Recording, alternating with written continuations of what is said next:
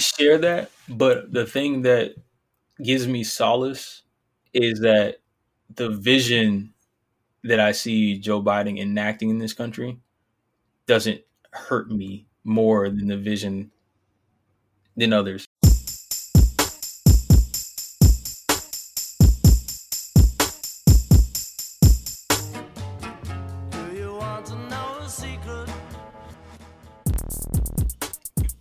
Welcome to Ingenious Perspectives. On this podcast, we aim to discuss issues that have loomed over the African American experience for generations. It's our goal to present these topics not just from our point of view, but from various research perspectives. We invite you to come shift your paradigms with us today. Um, as always, your co host, I'm Dominic Speller. I'm Lawrence McCarren. Um, and we're doing it. We're doing a little different today. We've uh, this is going to be our first recording that we've done when we're not face to face having a conversation. So we're gonna um, see how this interaction goes. Um, our main goal today is to try to touch on three different pretty major topics. Um, one being buying black um, is something that a lot of people have been talking about. Um, we've been seeing a lot more in the media. Um, we want to talk about HBCUs, especially from our point of view, as both of us attended um, predominantly white colleges. And then we want to talk about what does the next four years look like. So, right, where we are now over a month away from the election, all 50 states have officially declared, um, all 50 states and DC have officially declared their um, electoral college winner. Um, and now we're just, you know, left to the electors to see what they're going to do. So, start with buying black. This was a really major topic Lawrence wanted to hit. So, Lawrence, open us up. Yeah. Uh, so, as I'm, I'm, I'm an entrepreneur on a you know a business, and so I'm in the, a lot of these uh, buy black groups on Facebook, and you know as I kind of you know talk with people, other entrepreneurs, this idea of buying black, you know, comes up all over the place, and it's something that I support.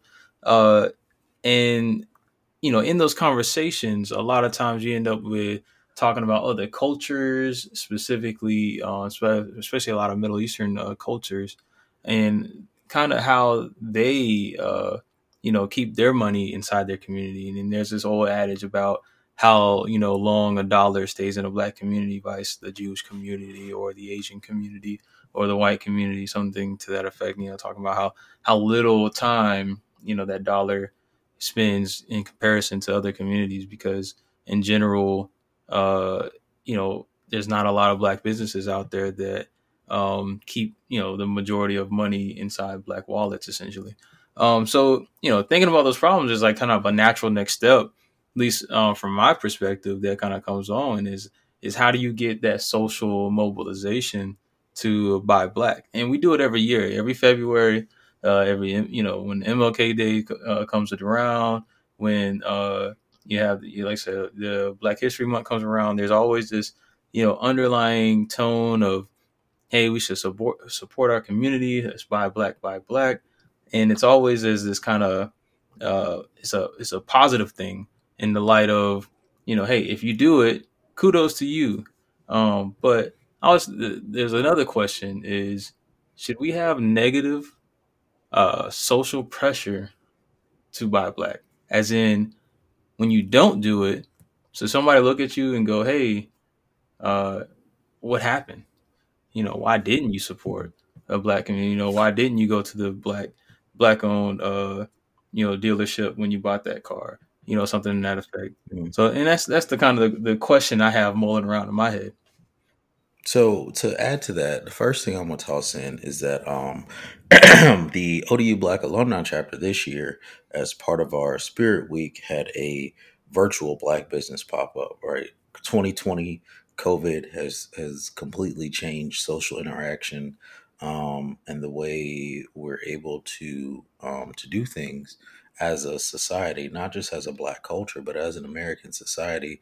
It's completely changed um, the landscape of our social interactions. And so that virtual Black business pop up that the um, Black Alumni chapter put together from ODU was this opportunity for um, everybody to get onto a, a Zoom meeting and lots of different Black businesses to present what it is they have and what it is they do. One of the things I saw there was overlap.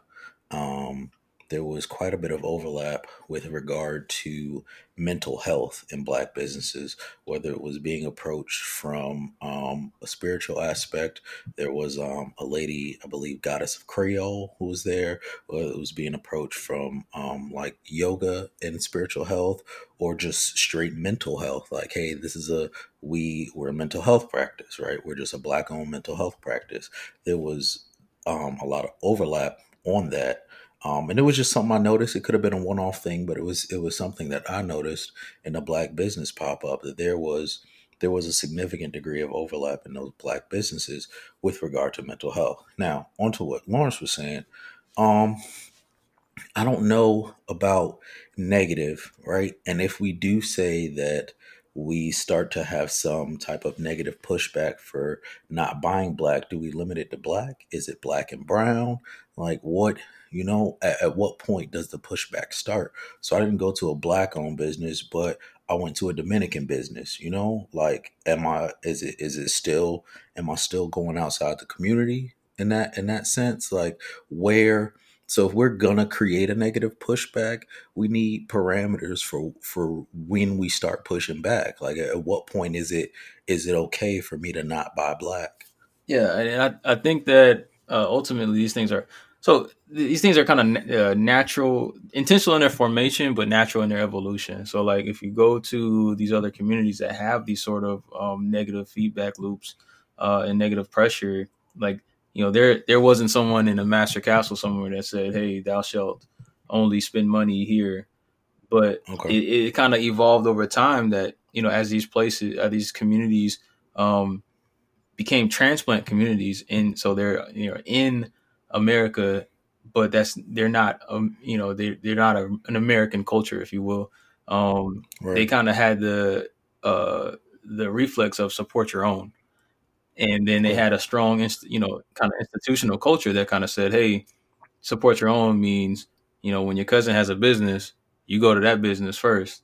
And it, so it, it was kind of around it's around the family unit, around the nationality, and so you know it's way different to try to apply that model to African Americans in the diaspora in general, just because you know we don't have, uh, you know, we're talking about a much larger community in general. We're talking about thirteen percent of the you know the population of America. That's a huge community, and then we don't have the same connectivity within that community. So it is a lot of weird things that apply, but you're right. In general, there will be pushback to any negative pressure.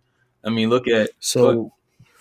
oh, well, I guess what I wanted, what is the so if there's responsibility of consumers to buy black, there should also in turn be a responsibility of businesses to reinvest that money into black communities. Because for me and this is just in my head when i'm hearing buy black buy black i'm supporting a black business because that black black business is going to support my black community which is going to help develop more black businesses or at least more black leaders because they're going to reinvest the money that i gave to them into the community. So for me, what is the purpose of buying from this black wholesaler if he's going to do the same thing with his money that the white wholesaler is doing and not providing me right? So I'll, i understand that a black business wouldn't have access to the same marketing streams wouldn't have access to the same supply streams that a large white business would have. So i'm going to pay more for buying black and i'm okay with that. But at the same time i have an expectation that they funnel that money some part of it back into the community. And if that's not the case, why should I spend more money on this black business? Yeah, and, that, and that's why about it is all of, it's all about community based things because if you're you know spending your you know your dollars on a black owned business that's you know similar to any other business you encounter um you know that it's hit or miss like you're saying like i you know i could be you know you know buying uh, a some something from a black owned company that has actually no no feet in any community exactly. and is not doing any work at all. Exactly. And there's no assurances just by the color of the person's skin right. that they're doing. And we don't like to talk about but, it. I can point to exact, you know, we can all point to how much money Microsoft gives back in their scholarships. We can all point to how much money Starbucks and McDonald's give in employee scholarships. Like, and these aren't black owned businesses. So you know what I'm saying? What is the, to me, what is the negative impact of saying, okay, you don't want me to give my money to this business who I can look at at least a decade of them giving either back to their employees or back to the community in some way? What are you doing to earn that? It's scale. So one, you know, Starbucks well, and Microsoft. Right, I agree. it won't be the same scale. I, am with you. Well, no, no. Uh, what I was going to say is that they're they're Microsoft and Starbucks, you know how much they give because they're because they're listed on the um uh, because it the there's regulations and laws that say they have to disclose that. Right. Um, and when you go to the mom and pop, there's no regulation or thing that has, says they need to disclose how much they, you know, charitable contributions. So that's kind of how we know. And then they have, you know, this their scale lines them up with tax incentives and other things that would require them. Again, if they're stewards of their, you know, of their of all the you know revenue they have, they're going to give a lot of money to charity because that's how you you know get the best tax incentives and stuff like that. But uh, flip side, and you know, I get the core of your argument, and I get I get it is the that what you know based on the color of someone's skin, what tells me that they're going to be an advocate for my community, and that's why when you buy black, you should buy black within your community. So you know those owners and you know the people operating in there. Um, but then, so that's that's when you're buying like, uh, you know, uh, I don't want to overgeneralize goods, but when you're buying clothes or when you're buying uh, that you know that lotion or when you're buying basically things that are low uh, capital input requirements to enter those markets. Okay, those kind of products. Like if I don't need to have you know ten million dollars up front to enter this market, then you should be buying your community. However, when you're talking about banking or you're talking about energy, or you're talking about um, you know these stock, you know these uh, tech companies. If you can get black on there, then I think e- all things uh, equal, you should default to black owned. But how do you get black? How, community? Like, let's just talk about one of the ones you mentioned, energy. How do you yeah. how how would a black group, conglomerate, person, anything even buy into the energy market because that's not just something where I say, all right, well, we all pool our money together and let's go ahead and build this nuclear plant. Like I got to go through DOE. You know what I'm saying? I got to go right. through DOE. Plus, I still have to have a market. So even if, right, we'll take your knowledge. So we bring you on as this nuke engineer who's got experience in the field, who's done the Navy, who knows all about safety precautions. Cool. So we've got your knowledge. We take my knowledge. We take a couple other black nukes. We have everything we need we say we want to do this how do we even get how do we compete with something like dominion power how would you compete with something like duke energy in the triangle like those are there are certain things where i feel like we have this ceiling and i don't even see a way forward to to push through that ceiling. So uh the what you just illustrated is exactly why we have to buy black. Uh and and you know as a a minority community that is has been historically you know cut off from the economic growth of this nation um, we weren't at the table right when it was time to pick board of electors for for TVA uh, Tennessee Valley Authority and other companies like utilities like that exactly. So by creating millionaires in these other industries you know your lotions your liquor companies your you know your clothing lines then you're leveraging other folks you know those owners and us to buy stakes in other things because the beautiful thing about this country now is that it is free so long as you got the dollars. So if you got the dollars you can buy into the you know these these things. You can buy into the utilities. You can buy into the things. And then eventually you get a situation where uh you know to look at an, an exceptional individual you get a Shaquille O'Neal who is now the you know on the board of you know Little Caesars, just, and you know all the specifics like... aside with that specific case, right? Right. That was the reason that happened. Yeah. uh, I think it wasn't Little Caesars, but Papa, Papa John. John's, yeah. Yep. I just um, feel like we're playing G League ball sometimes, and we're talking we about and we're talking about you know professionals because the so you take you take somebody like a like a Jeff Bezos, right? You take somebody like a Bill Gates. Hell, you take the list of the fort like uh, it's been a minute and I'll, I'll, pull it up again. But when I looked up the richest people in America, there wasn't a black person on the list till down into the late teens. And the amount of money that person had compared to the top 10 compared to the top 5 on that list it was a joke. It was it was an absolute joke. And yeah so but the, the answer we, to that is not to stop. Okay I mean, what uh, is is that kind of uh, and is that almost like a sense of futility that you read it into really, that? When you it really does feel like that when you have a single person whose whose net worth is is some other country's GDP, right? And we're talking about oh, Oprah got her one billion. Like that one billion does not matter on the scale of what these other large white businesses are doing. It's it's a it, it it it's crazy to say that from our perspective, but when you look at she's not even top 20. I don't think she's top 30. Like her one and, and this is just in our country. That 1 billion is like, all right, well, you know, that's great. That's dope. Yeah. So I think so the the cool thing about it is is first is it's the millionaires are billionaires and your billionaires, etc., are a good measure sometimes, but they're not the goal.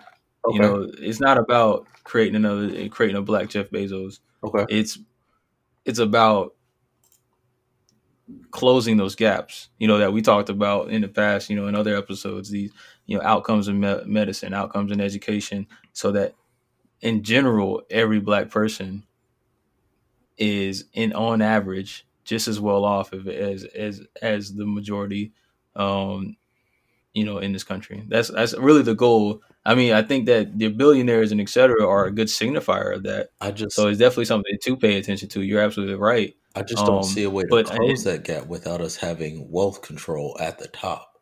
Like to me, that that is what that is what is controlling the gap. They so the people at the top are creating millionaires and they're picking yes. and choosing, hand picking and choosing who's going to be the next millionaire based on where they put their money. And we have no yes. say in that top bracket you know? Like we're we're just down here hoping to be the next person picked but we have to get to a point where we're doing the picking. You know what i'm saying? And that's and that's what i that's what i think uh, that's why i brought this question because i really think uh, when you think about it you know what motivates you right? What motivates individuals what motivates society people respond a lot more to negative pressure than they do positive pressure. That's I think the end of the day because if you look at obesity rates in this country as an example, right?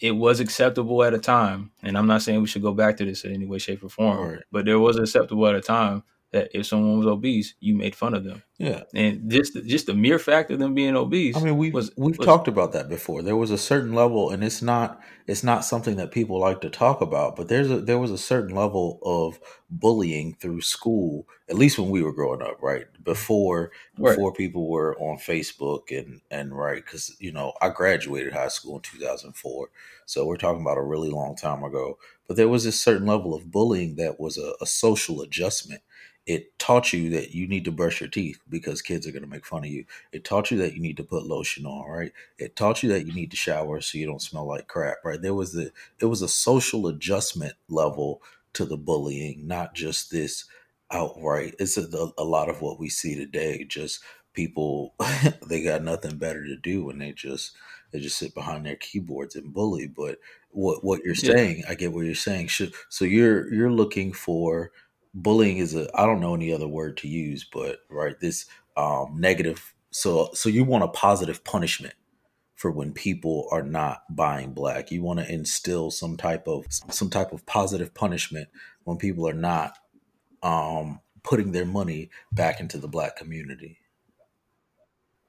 Exactly, exactly. I mean, if you look at the environmental move, uh, movement right now, there's kind of an, an effort to kind of do that. There, you know, they're they're publicly uh, shaming companies and institutions that invest in fossil fuels and saying, "Hey, you're not looking out for our future. You got all this money." And companies are responding to that by saying, "You know, hey, you know, we're going to look at our investment portfolio and make sure that we have no, we're not, there's no fossil fuels in there."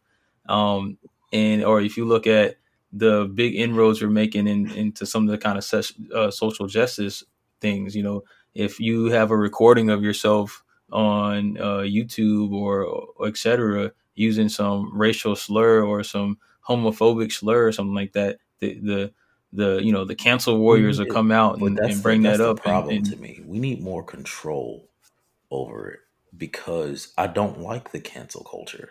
If you don't if you don't like I don't what a person says, then don't support them. Don't invest your money.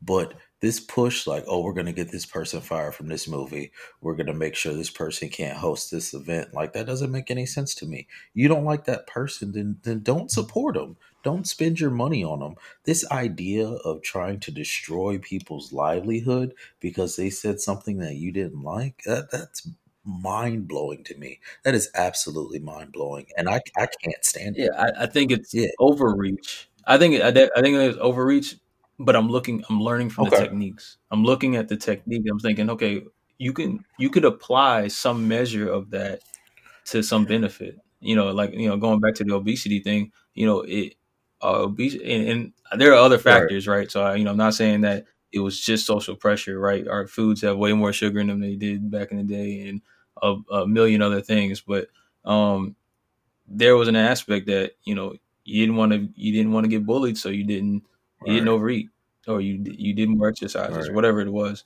Um, but the the outcome was better health outcomes. Hmm. You know, so like maybe the benefits worth the cost. You know, I I think the idea of us closing the gap, having more millionaires, so we can eventually have more billionaires, and having more billionaires that are selected and creating more millionaires, and and and through that entire process, we're creating and and and spreading like wildfire six figure salaries throughout the black community. Like I think it's that a is runaway uh train. I know really do.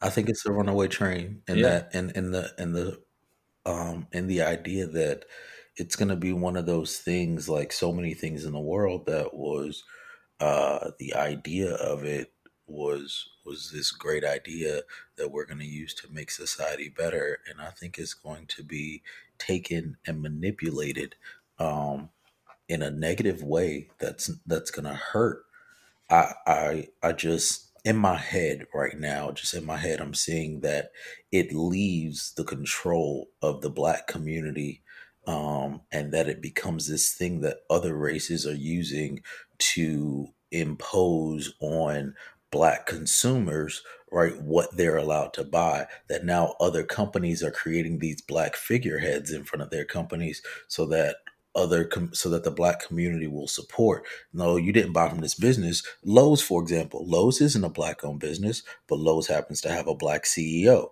So, you know, it's going to be this thing where, Lowe, well, why did you buy from Home Depot instead of Lowe's? Aren't you black? Our CEO's black, you know? Like, yeah, we're not a black owned business, but hey, we got this black dude in the front. Why aren't you buying from us? I just feel like it's going to leave us and and become this almost torturous thing that big business is using to control where black consumers are putting their money.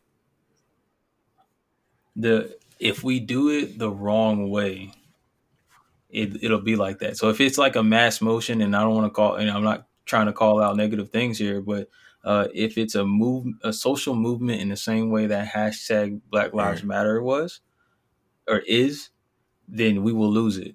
And and and I, I call out them a little bit because uh, as I'm reading uh, Alicia Garza's um, book on, you know, is it, it kind of has a little bit of the found uh, foundational history of Black Lives Matter.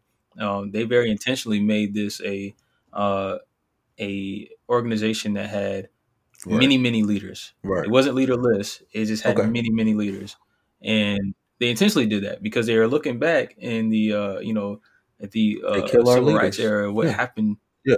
Yeah, they kill Yeah. our leaders. They target them, and so if you have a thousand leaders, you know Right. it's hard to do that. Anyway, so the they intentionally did that, but that model you don't have any control, and so there were a lot of people running around doing a lot of different things under the you know the banner of Black Lives Matter who had no affiliation and no uh, you know coordination with the larger movement, and so that's why you know circling back all the way bound around to the beginning of this podcast is institutions. you know, so we're going all the way back. If we if we do it through our institutions, making our institutions stronger, leveraging those institutions to say, hey, it's not it's not just oh go buy black. It's you know our church banks with you know one you know what is it uh what's the the new church the new there's bank that came out and One recently United. I want to say Greenwood is the, is Yep, the newer it. is One one of the United. newer ones, but both of those came out recently. Green, yeah, Yeah, One United. You know, this congregation yeah. banks for One United, and you know, hey, uh, I, I noticed that you you got a Bank of America card right there. Um, everything all right? You know that kind of pressure. you know, uh, you know that kind of pressure. If, if we have that, you know, in but in let's not let's just take that. Let's take that. All right. So you you mentioned institutions, right? One of the major institutions we talked about was education, and I think that's a good point to segue into HBCUs. And here's my biggest thing about HBCUs. I have had this conversation with more than one HBCU attendee where I asked, "Hey, um, I didn't go to an HBCU, right? When I when I made my choice of child college, I chose a white college, and then when the Navy gave me my choice of college, there weren't black college options. So again, I went to a white college. Um, but I want to support HBCUs, right? My mother went to an HBCU, and most of my dad's side of the family went local to Norfolk State, right? Um, and there's just I grew up across the street from an HBCU. I love them, right? I got love for them. I just made a different choice with my life. And the question I keep asking HBCU attendees is, right, I want to support your school. So if I not like go to Joe Smuck's truck out back and buy this Norfolk State t-shirt, but I go to your school bookstore or go to your school's website and order paraphernalia from your school, you know, and I want to wear that to support your, your school, to support what HBCUs are doing. And I get this pushback like, nah, homie, you did, you fronting. You didn't go to an HBCU, you can't ride out. Like, sorry you don't get to behold the green and gold. And I'm like, all right, well, okay. like, all right, well, I guess I'll keep putting my money in the ODU. Like, what you want from me, man? Like, I'm trying to support y'all. exactly. Uh, I don't I don't know. That's tough. T- that's that's a tough call right there. I, I'm I don't rock the HBCU memorabilia because that you know I didn't go Right, to one. which is why I don't. But then on the other hand, when um so it's a bad example now, right? History has shown us that this is a bad example to use. But the point of the matter is when Bill Cosby was rocking all his HBCU stuff when he was doing Cosby show, everybody was happy and jumping up and down. You know, this man wrote Different World, which is supposed to be based on Hampton, and he didn't attend the HBCU the first. And everybody's jumping up and down and all happy, and they're like, look at all this pride he's put in the HBCUs and he didn't go. Or fast forward now, is it Chris Paul who's who while he was in the bubble was wearing different HBCU paraphernalia and HBCU grads are like, hey, when you gonna shout out my school? My man went to Wake Forest. That's not HBCU at all, even a little bit. Like Wake Forest is not an HBCU. So nah, not not even in the slightest. no. so, you know what I'm saying? So I guess my thing is, why is it okay for them? Like because they're famous and they have a bigger platform, my money is the same money. I'm still spending my whatever thirty dollars on your overpriced T-shirt. Like, why can't I support y'all? And I don't. I, I I mean, it's I've never I've never understood that. it's uh, it's in group. It's in group, man. You know, they your folks go out, they have a shared experience, and they want to, you know, be able to go out to the Walmart or Target or wherever they're at, see the shirt, and go, "Hey, man, 2015 class. Oh, wait, no, I didn't go. Yeah, but Chris Oh, Paul didn't. Chris Paul didn't have that experience. Bill Cosby didn't have that experience. Neither of them. And and and people and people are hyped. You know, like neither of them had that experience. They one of the one of the one of the sororities from the Divine Nine asked former First Lady Michelle Obama to be an honorary member. They was just gonna give it to her. She ain't have the experience. She wasn't online with nobody. She didn't do any of that, and they were just gonna hand it off to her like, "Hey, you honorary member now." Like, I don't get that. Is it because you're famous now you can support me? Because you're famous, you get to front like you had the experience, even though you didn't have it. Like, I, that's to me, that's bullshit. That's more fronting than me putting on the HBCU stuff. Because you pick and choose who you want to endorse you. You like pick and choose who you want to act like they were part of the experience, even though they weren't. I'm not trying to act like I'm part of the experience. I just want people to pay attention to HBCUs because it, so my experience was that when I went to ODU and somebody went to Norfolk State and we got the same degree and we got the same GPA, they looked at me like I knew more. That's not true. That's BS to me. So I want the I want the image. I want the the opinion of HBCUs to come up to the point where somebody does come up and say, "Hey, I can't just go to Norfolk State and my degree will receive the same respect as if somebody went to ODU." And that's why I chose the school I chose because I didn't feel like my degree was going to get any respect if I went to Norfolk State. And that I think that choice should be given, right? It should and that's the only reason I want to support them but HBCU grads all mad at me because I went to a white school. Like, homie, we made choices. All right, like you know what I'm saying? I yeah, I mean, especially if you're uh, if you're in a STEM field, uh, your your chan- your choices for HBCU if you want to be like an engineer, you want to be uh, in sciences, um, you know, are somewhat limited. Uh, especially if you you know if you're looking at ranked schools and all that kind of stuff by like national based uh, ranking ranking oh 100 institution it's tough. Super limited. It's tough. Super limited. You know and I, you know and and it's hard you know uh, it, science uh, STEM field degree programs cost money. That's they are not easy. You know if you want to teach somebody uh social you know social sciences all you need is a couple books a couple computers. But you know those labs cost money. Right you know, and, and all that kind of stuff. Now, if you really want to be really good about it, like uh, my alma mater, NC State, uh, you know, you make your engineering department make money for you. Mm-hmm. And um, you have your own reactor. That takes right. You have a reactor on campus. Your um, you make a lot of money off. Yeah, uh, but that takes a lot of money to get to that point, mm-hmm. right? A lot of money, a lot of investments, Agreed. and we're seeing funding for HBCUs, you know, hit an all time low. True. Uh, funding for in universities in general, from especially from states, state sources are all time low. Right. So, uh, we, we got to make a turnaround we, on that. What we saw with COVID is that these are just football programs that happen to give degrees. Like that's what COVID taught us is that they, they're not even universities anymore. It's just it's a huge football program, and they give out degrees on the side. Yeah, and that's that's that's unfortunate. So I think rocking the shirts, uh, especially for folks in media and things like that, is a is a benefit. It kind of wakes awareness. That I'm you know I'm in a primarily uh you know white um workplace work environment. HB that word HBCU like we use that like everyone knows what that is. That's another and, t- that I guess that's also true. A lot of people don't even know about HBCUs and and going back to the Freedmen's Bureau and how they founded. You know, like this, all that stuff matters. But yeah, yeah. And so I, I think I think those naysayers, I, I say uh, we should stop listening to them. I say we rock rock the colors, rock. The, yeah, but uh, then that goes back you know, to that goes back to exactly what you were talking about. They're giving us a negative punishment or a positive punishment, right, for wearing um, HBCU paraphernalia they didn't feel like we earned the right to wear. And in the same, we just had a conversation about, you know, enforcing some type of positive punishment when people aren't buying black. So if the community and the culture is making determinations for, you know, what's acceptable and what's not acceptable, and based on whatever crazy standards they got, it's not acceptable for us to wear their stuff when we didn't go there, like by ignoring that are we not ignoring the the the thing that we're trying to create to force people to buy black? I would ask what is the institution saying?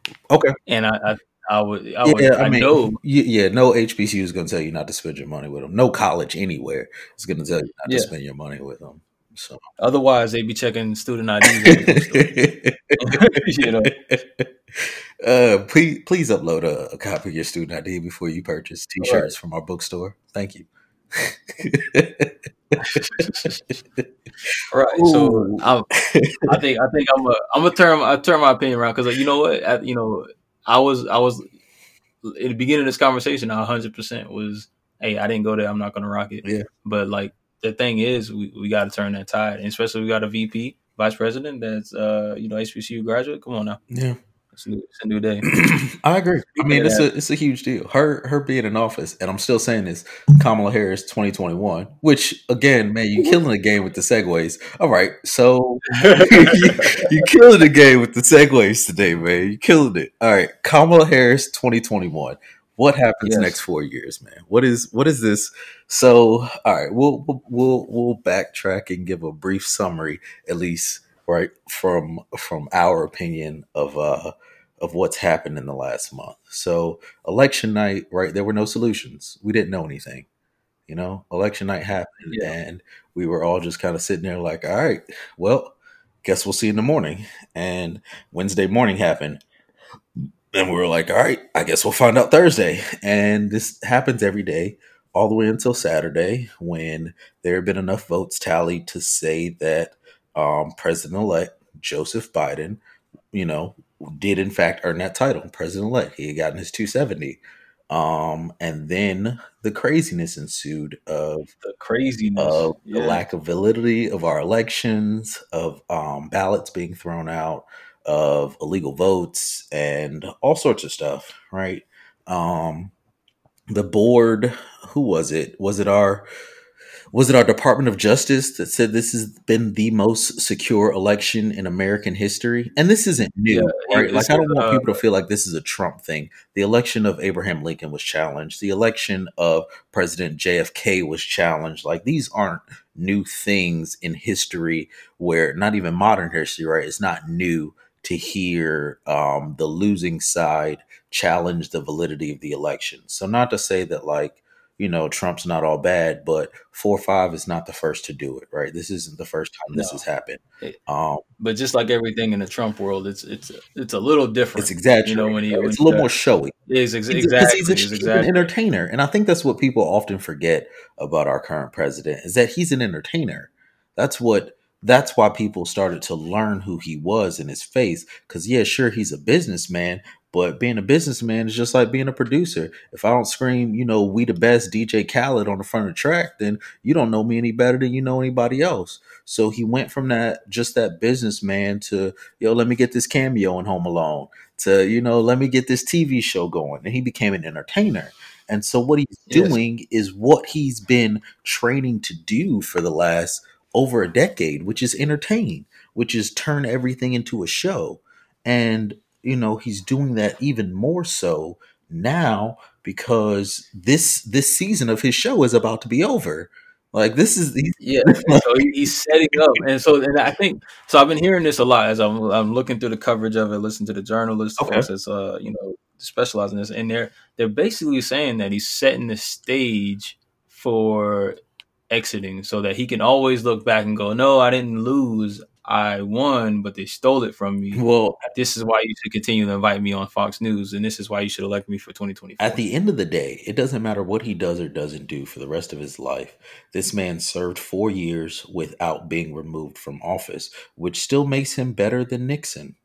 So, this man, Donald J. Trump, is forever a part of American history when when buildings have burned down and people forget everything else he is forever the 45th president. His picture will hang in the white house. He will get a statue in president's park. His name is forever a part of american history which So so and that's that's a that's a, a complex thought because what I'm there's something that uh that I'm seeing a lot, especially in the like kind of left leaning circles, is this kind of idea notion of uh of forgiveness and not forgiveness. Like the idea that like those people who supported Trump did something disastrously wrong to this country, Mhm. and we should, you know, we should or should not, you know, forgive them and move on as you know some people are saying hey those people you know you should be kind of like every person who stood up and and declared allegiance to trumpism should be carved out from the government. As as a labeled petty and vindictive person yeah i'm about it. Like reconstruction on these people. You know bow your faces low and beg for our forgiveness in new america. But as a person who understands um how you know society works that that's that's a horrible way forward. That's absolutely the worst yeah and that's generally that's generally exactly where the conversation falls those folks who are you know emotional about their politics are like you know nah Yeah. you know hey lindsey graham you got red in the face defending kavanaugh because you're a Trump, you know you are a, a roll dog trump supporter Mhm. lindsey you got to hold that own and so everything you say from hence on forward uh, is going to be compared to everything all the you know all the things you did during the trump years yeah uh, you know, like there's that sentiment, and then there's like, hey, you know, you were you're a political animal, and you know, you were aligning with the winds of the day, just like you did like And they're so the they're, Tea Party they're soldiers. They're they're at, at the end of the day, politicians are soldiers who are aligned to the country of their political party, right?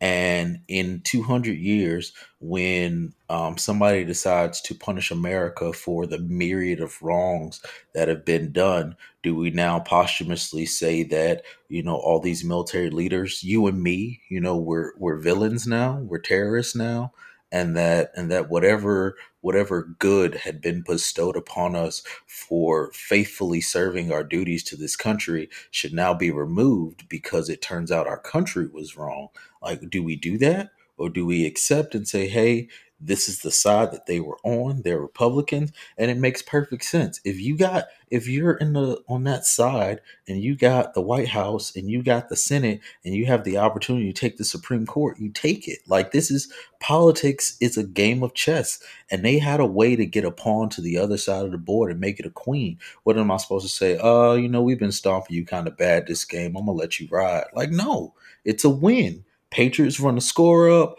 Like Republicans took everything they could take. Like that's that's how you play the game. So I can't I can't see being mad at a single Republican person or, you know, if it was the other way, being mad at a single Democratic person. Like they had the opportunity to win and they took the W. And over these next four years, when the Democrats see their opportunities to take W's, they're going to do their best to take them. And it's like you mentioned before, the pendulum is just this is the pendulum has been swinging in this country for over 200 years. You can go all the way back to Federalists and Anti Federalists. Like, this is just how it goes. When one party takes power, the other party suffers. And this is why, in the farewell address, our first president told us to get rid of political parties. Like, don't do this. Is a bad idea. And we're seeing the results of that some 200 years later. Yeah, and I, I if as far as you know the next four years go, I have absolutely zero confidence that we're going to see a dampening of that pendulum swinging. You know, because that because that's what you're talking about. That we're going to see anything that's going to be beneficial. Like here's here as bluntly as I can put it, we went from 170 plus racist white man who has perverted connections and has been accused of a lot of uh sexually depraved things to a different 70 plus racist white man who has perverted connections and has been accused of sexually depraved things. Like what is the difference? Why why is any white man in America upset right now? You just went I from mean, one white dude to another. Y'all still got it. Like what are you complaining about? There's there's degrees here. I mean, there's a, there's ample degrees here. Yeah. So the, when you're talking about to, like to me, the ample degrees is that Joe Biden has shown us who he is. I don't understand the trust for him from Black America. We've seen who he is for years and years, from when he opposed busing and the desegregation of schools to when he put forward a crime bill that was arguably the most detrimental thing to African American society in the modern era. Like, why? Where does this faith come from that people believe this is some brand new man?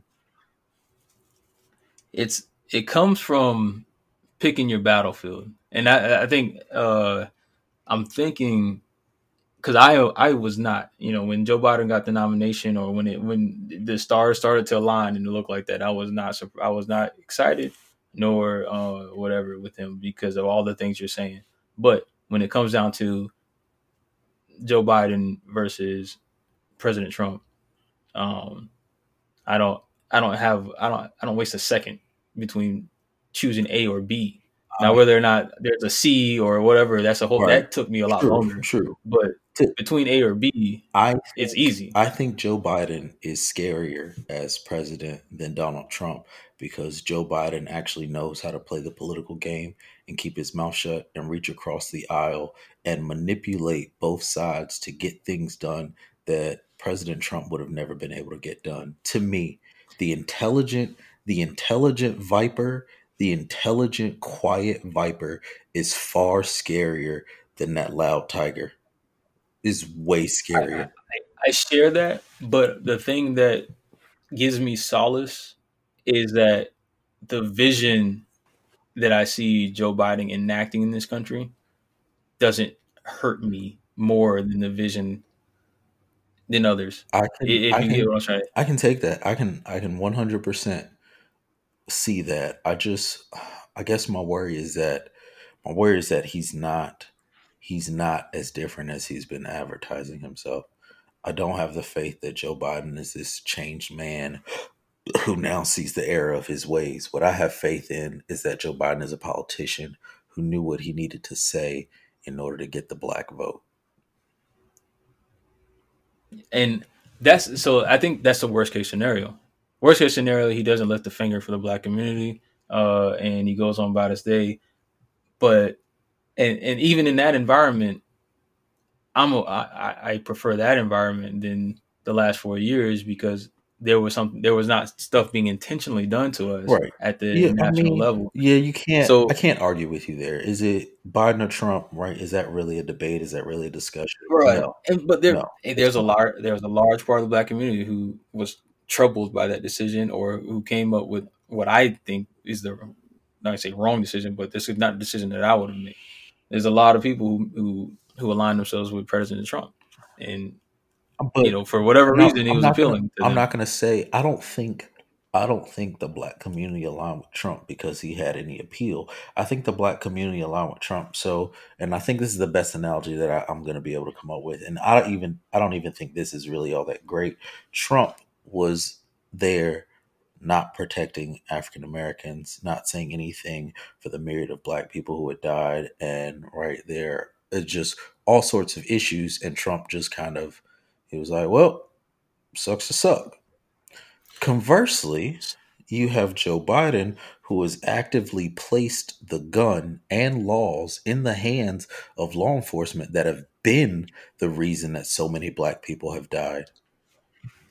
I mean, so we can't get you know blinded by hindsight here because in the day that the '94 crime bill was passed, you had several uh, large black institutions supporting those moves. And So, and like, those large black institutions, including the NAACP, who supported it, should not go unscathed either.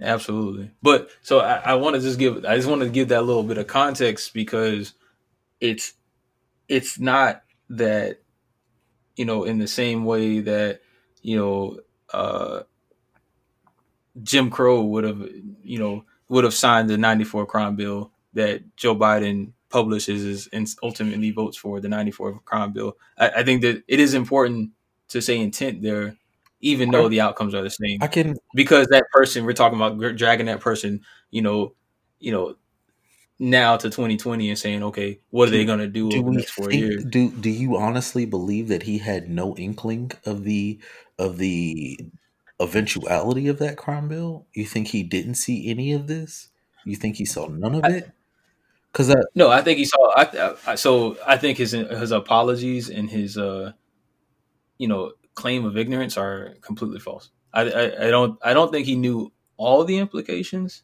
because a big part of the crime bill was more just signal send, sending to the states. So I no, I don't think he knew what all the states would do in response to it because most of the states came up with very similar laws that's and that's you fair know i can allow that but yeah but i don't i don't know i don't think I, don't think he i don't he's not bloodless. No and i don't think blood on his he's i don't think he's stupid. And that's the to me that's the part that because you can't say to you can't say as Joe Biden that I'm going to do all these things and 20 plus years from now they're going to have this great impact on the community. But then on the other hand say well when I did this one thing I didn't know about the impact it was going to have on the community. So how are you all of a sudden so great at predicting societal impact now like no what I mean why the are you same so way good at it now we I think right you he, knew the whole time I think he, yeah I, think he knew the whole time but I think I think he so I think his understanding of the world it was also different then too. Like as with as a lot of people's were,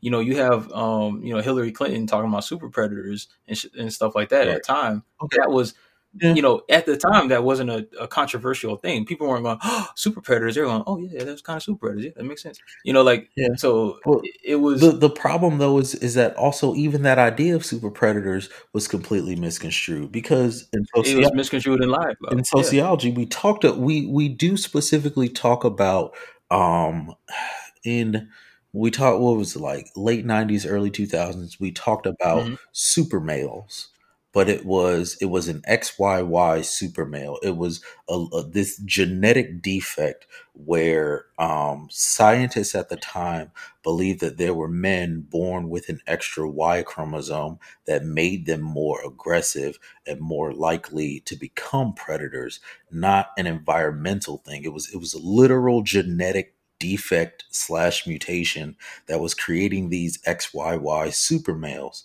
and it was just twisted into this idea that society is now giving birth to these you know these super predators. It's like hey no what? He was born in a black neighborhood with a single parent? Oh man this dude he's gonna be a super predator. And it's like no yeah. that's not what sociologists were telling you like at all. It's not what they were saying. But sure your thing. Yeah. go with your thing. i mean hillary clinton is is a uh she's problematic, but in that particular thing, she's following a long tradition of popular culture twisting science into weird stuff to, to justify their preconceived notions. You look at eugenics, like I mean, that's literally what that's literally you know that the evolution of eugenics uh, is exactly kind of what you know through a much smaller scale with the 94 crime bill you know the genesis of that the thoughts behind that is but like ultimately you know, coming back to 2020 here today, like I know that there's going to be concrete gains from having a, you know, a Biden presidency vice a Trump presidency. Like for example, I can point to consent decrees. You know, the Justice Department literally during the Obama years, and I can't get you know, I'm not giving Joe Biden credit for the Obama years, right. but I know that you know the the people he's going to put in, in in play here are going to be of the same mind as the, the folks during the Obama years. But we we forced police departments across the country to agree to these measures that would, you know, close the racial gap, would result in fewer shootings and fewer deaths yeah, and all these we, other things. We've done all that with Trump in office. Like that. no, we haven't. We had zero. So no, I'm saying the, specifically so for within, consent decree. Within well, okay, but within the last within the within 2020, right? How many cities, states have passed reform bills that had nothing? Those things to me are the things that are why we focus on midterm elections. Those things are why we focus on local elections because yes, Biden, absolutely. Trump, President Obama, Bush, Clinton, whoever it is in the future has little to no impact on the types of laws that we're passing on state level to prevent these types of horrible tragedies from happening. Yeah, so I agree. So I agree and disagree, right? Because like there's it's a complex picture. If I'm Governor Umpty Scrunch, right, and I have dreams of grandeur, I need to have the Democratic Party, if I'm a Democrat, okay, like aligned with me, right? So if the president has a vision for the nation, I'm going to try to align myself so that you know, I mean, like you, you know, said, a signal sending, right? Democratic Party. That's what he said. Yeah, he That's is the Democratic Party. I am the That's Lord, what he said. he is the Democratic Party. I'm the party, bitch. yeah, exactly. You might as well have said it just like that. He probably would have got more votes. But uh, yeah, so but rubber meets the road. You're damn right. Like the the president is not setting Mississippi, you know, sheriff regulations and laws. It's the sheriff in Mississippi you know, in, in whatever city or, or municipality it is. So yeah, it's it's a it's a mixed bag, man. And I'd rather fight. I'm I'm the next four years or or eight years or whatever it is, or you know whatever happens with who the actual president, acting president will be, mm-hmm. all that kind of stuff. Like I think our our our our fortune is better now than it was, but it's crazy to me that